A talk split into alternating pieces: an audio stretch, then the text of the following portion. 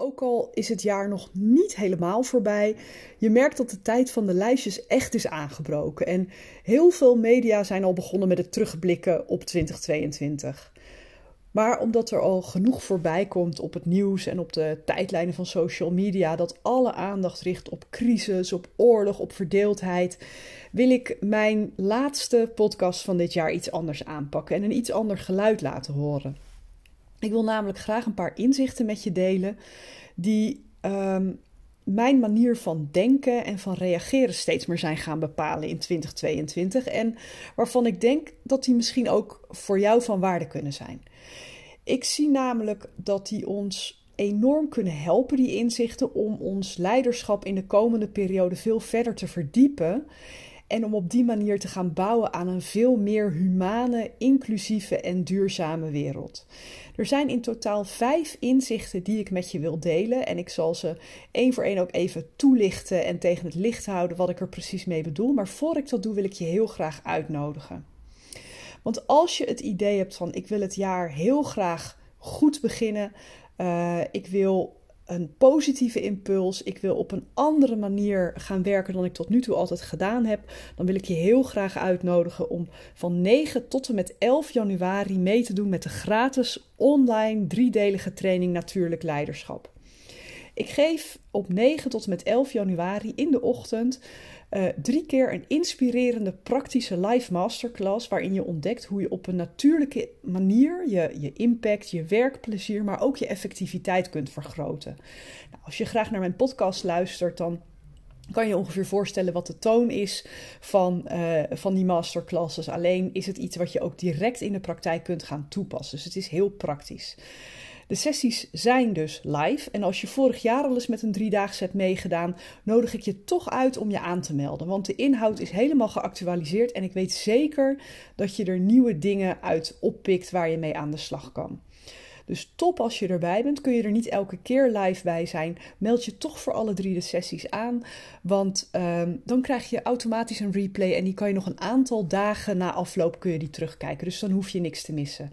Je kunt je aanmelden op mijn website, deimplementatiedokter.nl en dan forward slash training streepje natuurlijk streepje leiderschap. Maar ik heb ook de, uh, de link in de show notes gezet, zodat je hem daar makkelijk kunt terugvinden. Laten we meteen de inhoud ingaan met het allereerste inzicht. En het zijn geen nieuwe inzichten, maar het zijn wel dingen die zich in 2022 voor mij zodanig verdiept hebben dat ze een soort leidraad vormen voor mijn komende periode. En de eerste is: we leven niet in een mechanistische, mechanische wereld, maar in een levende wereld.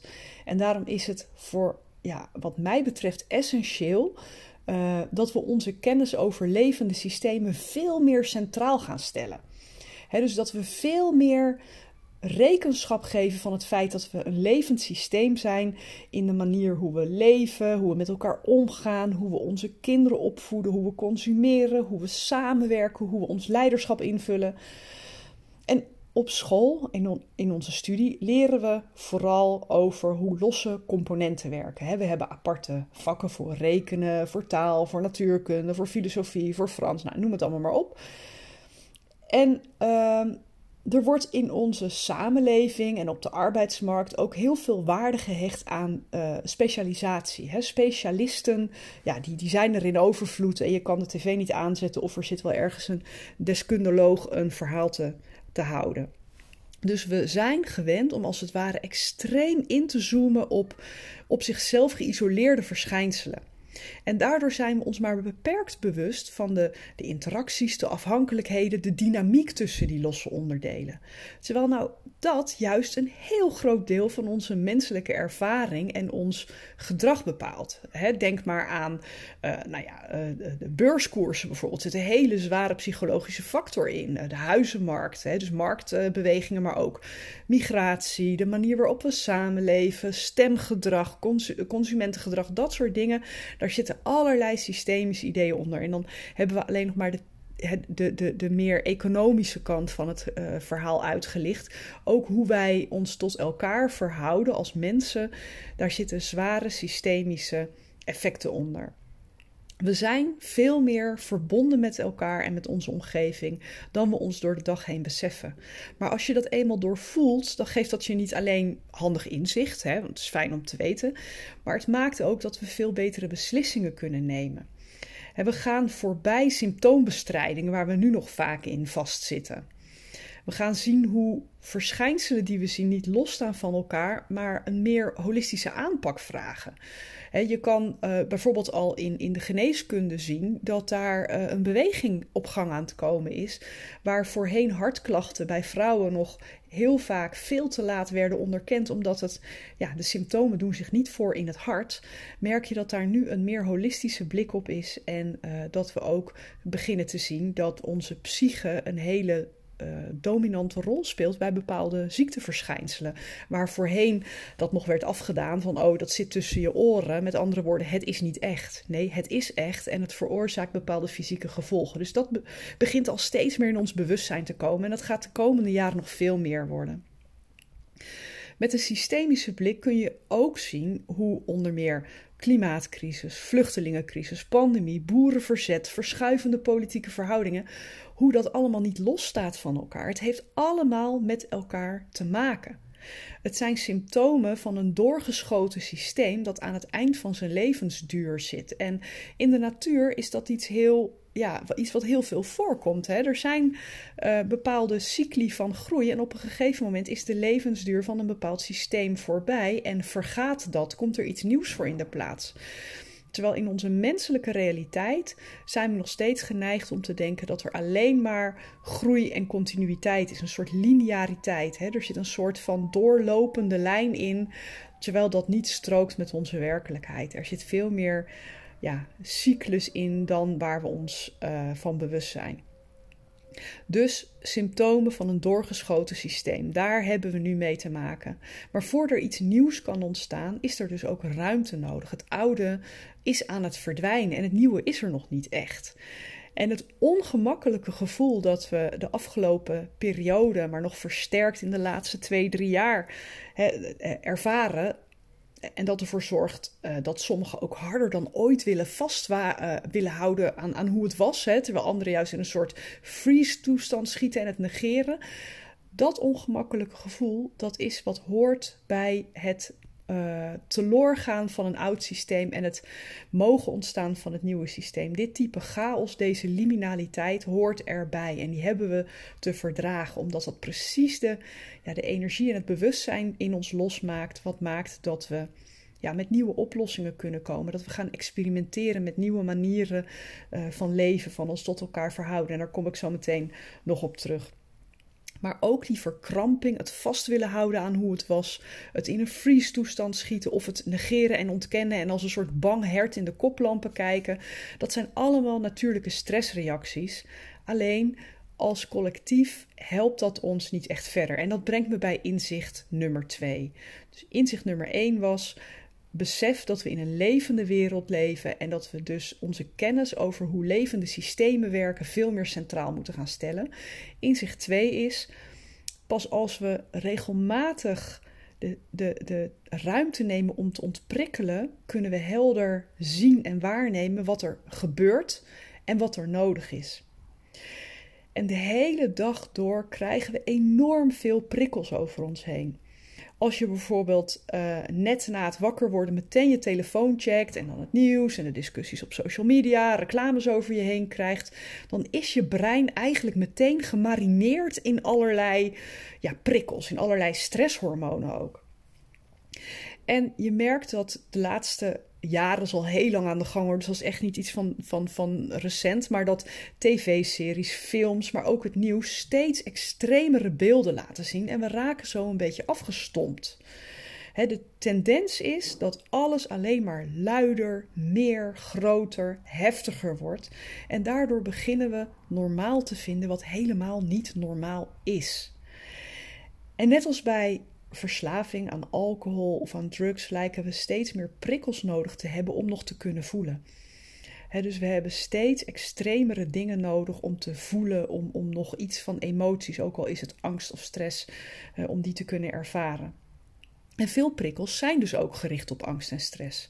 dat is nu eenmaal een, een verdienmodel van, van de media in de strijd om onze aandacht. En uh, het is verslavend, maar het houdt ook ons brein en ons zenuwstelsel tot op zekere hoogte gegijzeld. omdat we continu in die angst en die stress zitten, ook al is dat onbewust, uh, worden we steeds minder creatief en oplossingsgericht dan we zouden kunnen zijn als we ons brein in een ontspannen, lege toestand zouden houden. Stress en angst zorgen voor contractie. Het maakt dat je verkrampt, dat je in vechten, vluchten, bevriezen. Of, en, en die hoor je niet zo vaak, maar de vierde, ik weet niet zo goed hoe ik dat moet vertalen, maar de vierde stressreactie is fawn. Dus eigenlijk gezeggelijk doen wat er van je verlangd wordt zonder daar nog kritisch over na te denken. En dat zijn allemaal reflexen die gericht zijn op overleven, maar die ons niet verder brengen. En voordat je, eh, voordat je afhaakt, ik zeg zeker niet dat je je Netflix-abonnement moet opzeggen of helemaal niet meer op social media mag zitten. Dat doe ik ook nog steeds. Maar het is wel heel goed om je bewuster te worden van hoe laat het je voelen voel je je na het kijken van het nieuws of het scrollen door je tijdlijn of het zien van een heftige actiefilm, voel je je dan ontspannen en vrolijk en opgelaten of opgeladen? Helemaal prima, hartstikke goed. Maar gebeurt er misschien iets anders met je lijf? Hè? Is, is dat wat er gebeurt? Hoe voelt je adem? Hoe voelt je hartslag? Hoe is het met je spierspanning? Hè, vaak is ook de spierspanning rondom onze ogen kunnen we aanmerken of er iets met ons aan de hand is. Op het moment dat je merkt dat de spierspanning rond je ogen vrij verkrampt is, dan zegt dat iets over wat ons zenuwstelsel aan het verwerken is. En we hebben vaak gewoon niet door hoeveel spanning of contractie we hebben in ons zenuwstelsel en waar dat dan precies door ontstaat. Dus daarom is het alleen al een leerzame oefening om dat te leren voelen. Om daar af en toe gewoon eens even bij stil te staan. Niet als het zoveelste ding op je to-do-lijst, maar gewoon eens ja, kijken, even voelen. Hoe, hoe is dat nu? Want ook al denk je misschien dat een heftige film je helpt om de spanning van de dag te uh, laten vergeten, hoe weet je nou dat, uh, dat je niet gewoon de ene vorm van spanning inwisselt voor de andere? Dat vraagt een vorm van, uh, van aandacht, van even bij jezelf inchecken. En het is aan jou om daar al of niet nieuwsgierig naar te zijn. Hè? Zelf heb ik uh, nou, inmiddels alweer langer dan een jaar geleden heb ik bewuste keuzes gemaakt om minder nieuws tot me te nemen en een andere balans te hanteren in social media gebruik. Ik wil daarin echt een verhouding, het liefst van één op één, dat lukt niet altijd. dus minstens zoveel produceren als dat ik consumeer. Dus ik probeer ook net zoveel consumptietijd als productietijd erin te maken. Maar dat lukt me alleen als ik niet in een soort doorlopende contractie zit, in een doorlopende stressreactie zit. Want dat blokkeert mijn creatieve denken, waardoor mijn content ook waardeloos is. En ik merk dat om te ontprikkelen dat ik het persoonlijk nodig heb om regelmatig echt even te vertragen. Om de natuur in te gaan, om even in stilte te zijn. Dus niet weer met een koptelefoon op en een, e-book of wat dan ook, of een, een, luisterboek. Maar echt even in stilte, alleen de geluiden van de natuur uh, en zo te ontprikkelen. Maar ik ken ook mensen die het doen door te sporten, door bepaalde muziek te luisteren, naar de sauna te gaan, in bad te gaan zitten, wat dan ook. Dus welke vorm van ontprikkelen bij jou past ja, dat, dat weet jij alleen het beste. Hè? En daar is ook echt geen goed of fout in. Het gaat erom dat jij even je hele uh, zenuwstelsel kunt laten kalmeren. Het is in het algemeen goed om te beseffen dat je jezelf niet alleen voedt met het eten wat je eet. Je voedt jezelf ook met de beelden en de verhalen die je in je bewustzijn toelaat. En je bent 100% vrij om daar helemaal je eigen keuzes en afwegingen in te maken. Dat is echt helemaal aan jou. Maar Maak ze wel bewust en sta af en toe stil bij hoe die keuze bijdraagt aan hoe je je voelt. En of het misschien nodig is om daar iets kleins in aan te passen. Dus dat is inzicht 2 dat ik met je wilde delen. Als we regelmatig ontprikkelen, kunnen we pas helder zien wat er gebeurt en wat er nodig is. Dus onze interventies, onze reacties, onze creatie wordt daardoor uh, beter, waardevoller. Inzicht 3 wat ik met je wil delen is dat de verhalen die we onszelf sinds jaar en dag vertellen over wie we zijn, wat onze rol is in de wereld en hoe we ons tot elkaar verhouden, ons een soort van vastzetten in een verkeerd wereldbeeld. En dat belemmert ons vermogen om nieuwe vormen van samenleven en samenwerken te ontwikkelen. En er zijn een aantal heel hardnekkige en oude verhalen in onze cultuur die gaan over hoe wij allemaal concurrenten van elkaar zouden zijn. hoe het recht van de sterkste eigenlijk altijd geldt. over hoe je succes moet afmeten aan wat voor auto je rijdt, of hoe groot het huis is, of wat voor merken kleding je draagt, of aan de hoeveelheid volgers of likes die je hebt op social media. Mensen zouden alleen gedreven worden door hun eigen gewin. Hè? Dus we zouden allemaal een soort van destructieve, gewetenloze, egoïstische consumenten zijn, die alleen maar geprikkeld worden door pijn en verlangen en door reclames en dat soort dingen kan je ons gedrag uh, afdwingen, zeg maar, of een bepaalde kant op sturen. En de laatste jaren hoor je zelfs meer en meer geluiden dat de aarde beter af zou zijn zonder ons. Dat wij mensen een soort plaag zouden zijn. En daarom wil ik heel graag eventjes hier een punt markeren wat ik echt belangrijk vind voor ons collectieve uh, gevoel van eigenwaarde en ons collectieve gevoel van uh, betekenis. Er zijn namelijk ook andere verhalen die minstens net zo waar zijn. Regeneratief leiderschap is in opkomst. En dat is iets wat volgens mij echt de toekomst heeft. Daarbij staat juist de vraag centraal: hoe voegen wij als mens waarde toe? Hoe kunnen we veel meer samenwerken met elkaar, met de natuur, om het geheel beter te maken? In plaats van dat we de boel uitputten en, en uh, er tegenin regeren, als het ware. Het besef dat de meeste mensen deugen mag nog veel verder in ons bewustzijn doordringen. We zijn niet alleen op de wereld om onze voetstap en ons impact zo beperkt mogelijk te houden. Moet je eens nadenken, wat een raar idee. Er is een hele soort op deze wereld die alleen maar hier zou zijn om te zorgen dat ze zo min mogelijk schade aanrichten. Dat is toch maar één kant van de medaille. Waarom zouden we hier niet zijn om iets te doen, om iets te betekenen, om ergens iets toe te voegen? Wat maakt jouw aanwezigheid hier mogelijk? hoe kun jij aan het eind van je leven tevreden terugkijken dat je hebt bijgedragen aan het geheel? En dat hoeft echt niet heel groot en meeslepend te zijn. Niet iedereen is hier om een bepaald medicijn uit te vinden, of om, om de honger uit de wereld te helpen, of om nou ja, iets, iets revolutionairs te doen. Soms is jouw bijdrage dat je liefde hebt verspreid, of dat je een paar hele mooie mensen hebt opgevoed, of dat je mensen hebt geïnspireerd, of dat je voor een paar mensen een voorbeeld bent geweest. Sterker nog, voor de meeste van ons zal gelden dat dat onze bijdrage is, maar onderschat dat niet. Al die kleine beetjes zijn met elkaar ook heel waardevol. En daarnaast is natuurlijk de vraag: uh, doe dat met zo min mogelijk schade aan onze omgeving. als je systemisch leert waarnemen en dat steeds verder verdiept, dan zal je dat ook automatisch minder gaan doen. En er zijn, wat mij betreft, een paar prachtige netwerken aan het ontstaan. die daar concreet handen, aan voeten, handen en voeten aan geven. En het gaat te ver om ze allemaal op te noemen, maar twee wil ik er even uitlichten. Uh, waar ik met heel veel plezier uh, aan doneer en, en meekijk, is Maatschappij Wij. Dat is een platform, je kan het zo googlen, een platform dat nieuwe denkers en doeners in de spotlight zet. En um, eigenlijk regeneratie, verbinding en compassie tot het nieuwe normaal maken. Dus dat is een heel hoopvol verhaal. En niet alleen als verhaal, maar ook omdat het laat zien: het is er al. Maar omdat dat niet in dezelfde mate onze breinen activeert als dat slecht nieuws doet, Um, nou ja, eh, zit het een beetje op de achtergrond. Hè? Maar het is er. Het is er en het is er veel. Dus als je dat gaat volgen, dan doet dat iets met je wereldbeeld. En een andere die ik hier wil noemen is het Belgische, Belgische Restory. En dat gaat actief op zoek naar verhalen. En um, die deelt ze ook. Uh, en dat zijn allemaal verhalen die maken dat de kijk van de mens op zichzelf verandert. En ze doen dat door hoopgevende verhalen te verspreiden die bijdragen aan duurzaamheid, aan verandering, aan transitie. En zij noemen zichzelf, en zij noemen deze vorm van journalistiek journativisme.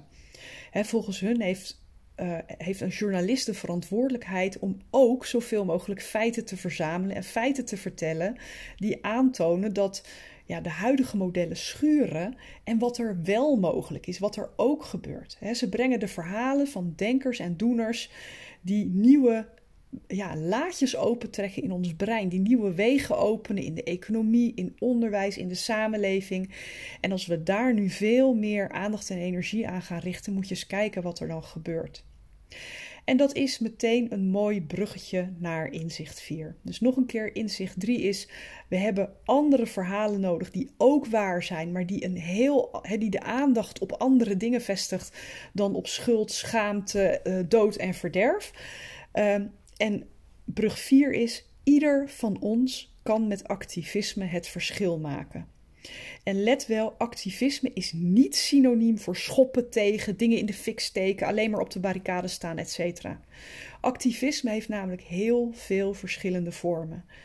En als je de wereld wil veranderen, dan kun je misstanden blootleggen en vechten, maar je kunt ook bedenken, bouwen, experimenteren, implementeren. Dat zijn allemaal ja, fragmenten die nodig zijn voor transformatie. Het een is niet waardevoller dan het ander. Het zit allemaal op een ander ehm, punt van het spectrum van transformatie. En ik ben persoonlijk heel dankbaar voor de roepers, de strijders, de blootleggers. Want bij elke grote transitie zijn die keihard nodig om urgentie te creëren. En ze drukken blauwe plekken in en ze dragen misstanden aan. En vaak wordt dat ze helemaal niet in dank afgenomen. Dus ze moeten tegen een enorm forse weerstand in. En vaak worden ze uh, geridiculiseerd en door bepaalde uh, groepen uitgestoten. Dat is heel heftig waar die tegen in moeten gaan. Voordat de massa schoorvoetend in beweging begint te komen. Vaak krijgen ze ook niet achteraf het gelijk dat ze verdienen. Op het moment dat ze iets hebben blootgelegd, wat achteraf gezien, nadat het eerst beschimpt en geridiculiseerd is, toch wel waar blijkt te zijn, uh, worden er zelden excuses gemaakt. Maar deze mensen zijn zo hard nodig voor de transitie dat ik je ook wil uitnodigen om daar af en toe met wat mildere blik naar te kijken. En misschien is het niet jouw manier en dat hoeft ook helemaal niet. Het is ook niet mijn manier, maar ik wil daar wel met, met liefdevolle ogen en, en uh, uh, een bepaalde dankbaarheid naar kijken, omdat het vaak de wegbereiders zijn voor wat er vervolgens gaat gebeuren. Ten onrechte denken we zelf vaak: ja, wat maakt het uit als ik mijn ene cent in het zakje doe? Hè? Als ik, nou ja, misschien biologische groenten koop, wat maakt dat dan nog uit voor het geheel? Hè? Wat, wat maakt het uit of ik bepaalde doelen steun of wat dan ook? Als ik alleen maar tweedehands koop, of als ik anders ga stemmen, of als ik voortaan weiger om ergens aan mee te werken waar ik niet in geloof. Maar het feit is, als we allemaal die vorm van activisme zouden uitoefenen die bij ons past, dan zou dat enorm veel uitmaken. Als wij allemaal in beweging komen en uh, een heel klein beetje beweging maken de kant op die we graag zouden willen zien, dan maakt dat heel veel uit. En natuurlijk klopt het dat je in je eentje misschien niet de revolutie ontketent. Althans, niet iedereen zal dat voor elkaar krijgen. Maar onderschat nooit het effect van in beweging komen, van een bewuste actie, met intentie in actie komen. Dat is hoe de slavernij is afgeschaft. Dat is hoe de muur is gevallen. Heel veel druppels met elkaar beginnen vroeg of laat een golf te vormen. Zo simpel is het. Denk dus eens bij jezelf na. Wat is mijn vorm van activisme? Hoe kan ik in actie komen op een manier die bij mij past? En hoe kan ik een druppel zijn voor positieve verandering die met al die andere druppels die, vorm die, die, die, die enorme golf begint te vormen? Um, en ik ga daar niet over. Daar kan jij zelf je keuzes in maken. En misschien denk je van ja, weet je, wat, wat mijn weg is, lijkt zo niet op de jouwe. Wat voor zin heeft het? Maar het gaat erom dat we allemaal met meer intentie in actie komen de kant op waar we uit willen komen. Dat is waar, waar beweging vandaan komt. Tot slot wil ik je het vijfde en laatste inzicht delen. Dus na Ieder van ons kan met activisme verschil maken. En welke vorm van activisme jij kiest, is aan jou. Maar kies en kom in beweging. Is de vijfde en laatste. Laten we van nieuwsgierigheid weer veel meer een primaire reactie maken. Nieuwsgierigheid is een superpower die iedereen van ons van nature heeft.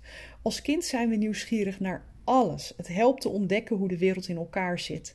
Met kerst had ik het enorme geluk dat mijn neefje van net een jaar, uh, die in Amerika woont, uh, over was hier in Nederland. En dat ik van dichtbij kon zien hoe hij continu de, alles wat hij door zijn handen laat gaan, wat hij ziet, wat hij hoort, als een spons absorbeert en daarvan leert, gewoon vanuit pure nieuwsgierigheid. Maar helaas, als we ouder worden, dan denken we al veel te snel dat we op basis van uh, levenservaring of, of diploma's, dat we het wel weten. En dan zakken we al heel snel in een oordeel en daar kom je heel lastig uit als je daar eenmaal in zit.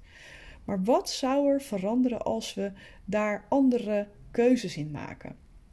Als we op het moment dat we een oordeel opvoelen komen, niet denken: jij hebt het fout, ik ga jou overtuigen, maar eerder hey, wat bijzonder, jij kijkt daar heel anders naar. Leg eens uit, ik ben nieuwsgierig. dat we die nieuwsgierigheid helemaal voorop zetten in onze reactie. En nee, dat gaat niet altijd leiden tot overeenstemming.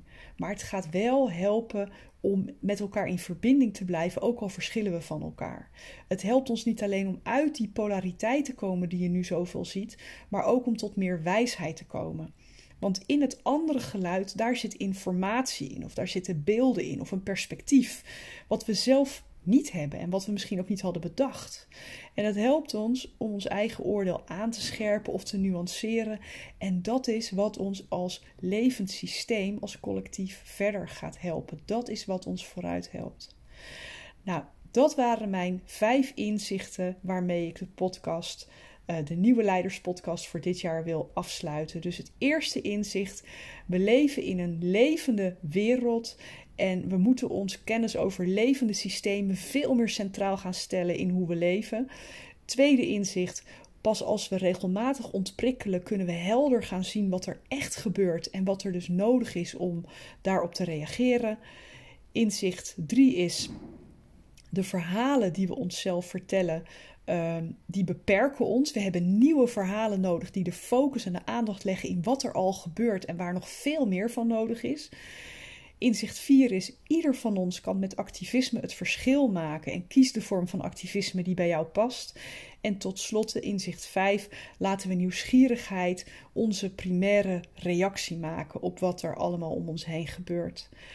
Ik wil je heel erg bedanken dat je dit jaar geluisterd hebt naar de Nieuwe Leiders Podcast. Het was voor mij een cadeautje om het elke keer weer te maken en om te zien hoe het aantal luisteraars en het aantal volgers gevolgd is, eh, gegroeid is in dit jaar.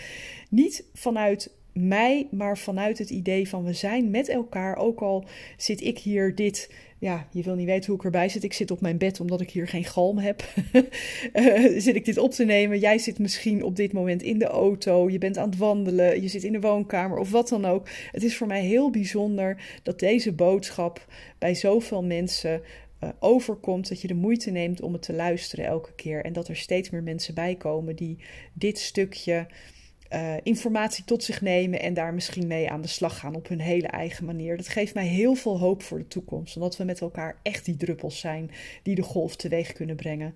Ik heb voor volgend jaar heel veel mooie gasten alweer in het vooruitzicht staan. Een aantal hele bijzondere verhalen, een aantal bijzondere inzichten. Maar ook mijn eigen activisme ga ik iets meer uh, uh, geluid geven. Door al in het begin van volgend jaar ergens een uh, aflevering op te nemen over narcisme op de werkvloer. Want dat is iets wat ik veel heb gehoord in het afgelopen jaar en waar ik heel graag uh, iets over wil gaan delen.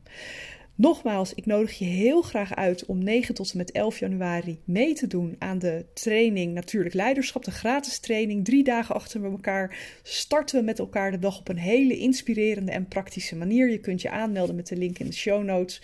En ik wens je een ongelooflijk mooi uiteinde, een bewust uiteinde van dit bijzondere jaar en een heel verbonden, fijn, bewust, aandachtig en uh, menselijk 2023. En ik hoop je aan de andere kant van het jaar weer te mogen ontmoeten. Graag tot dan.